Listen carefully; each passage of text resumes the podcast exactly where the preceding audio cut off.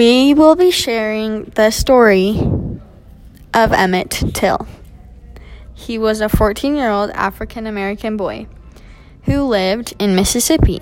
He was born July 25th, 1941, and was murdered August 28th, 1955.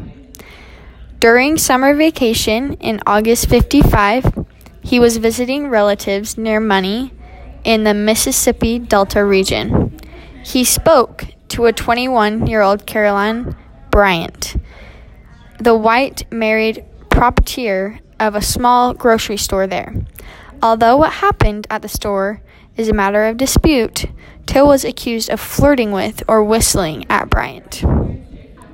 Several nights after the incident in the store, Bryant's husband Roy and his half brother, J.W. Milam, were armed when they went to Till's great uncle's house and abducted the boy.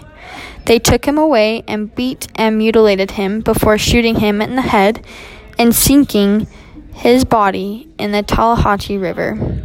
Three days later, Till's body was discovered and retrieved from the river.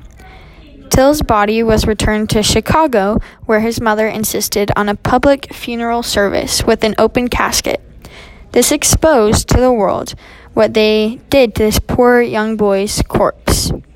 This also made society realize the way that blacks were treated was wrong. Decades later, Bryant disclosed that she had fabricated part of the testimony regarding her interaction with Till, specifically the portion where she accused Till of grabbing her waist and uttering obscenities. Bryant later stated, My testimony against Emmett Till wasn't true. She also later confessed in what happened to young to the young African American 14 year old boy, Emmett Till, wasn't right, and he didn't deserve to be treated like that and murdered. Bryant stated this in a 2008 interview with historian Timothy Tyson.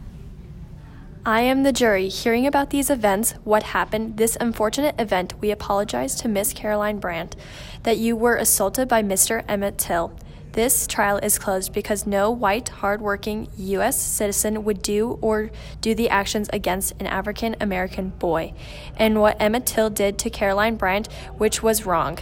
She is a fine young lady who has a fine life ahead of her, and her wonderful, hardworking U.S. citizen of a husband. She didn't deserve to be treated as so little by Till. Because of this, I pronounce that Roy and J.W. Milam are not guilty.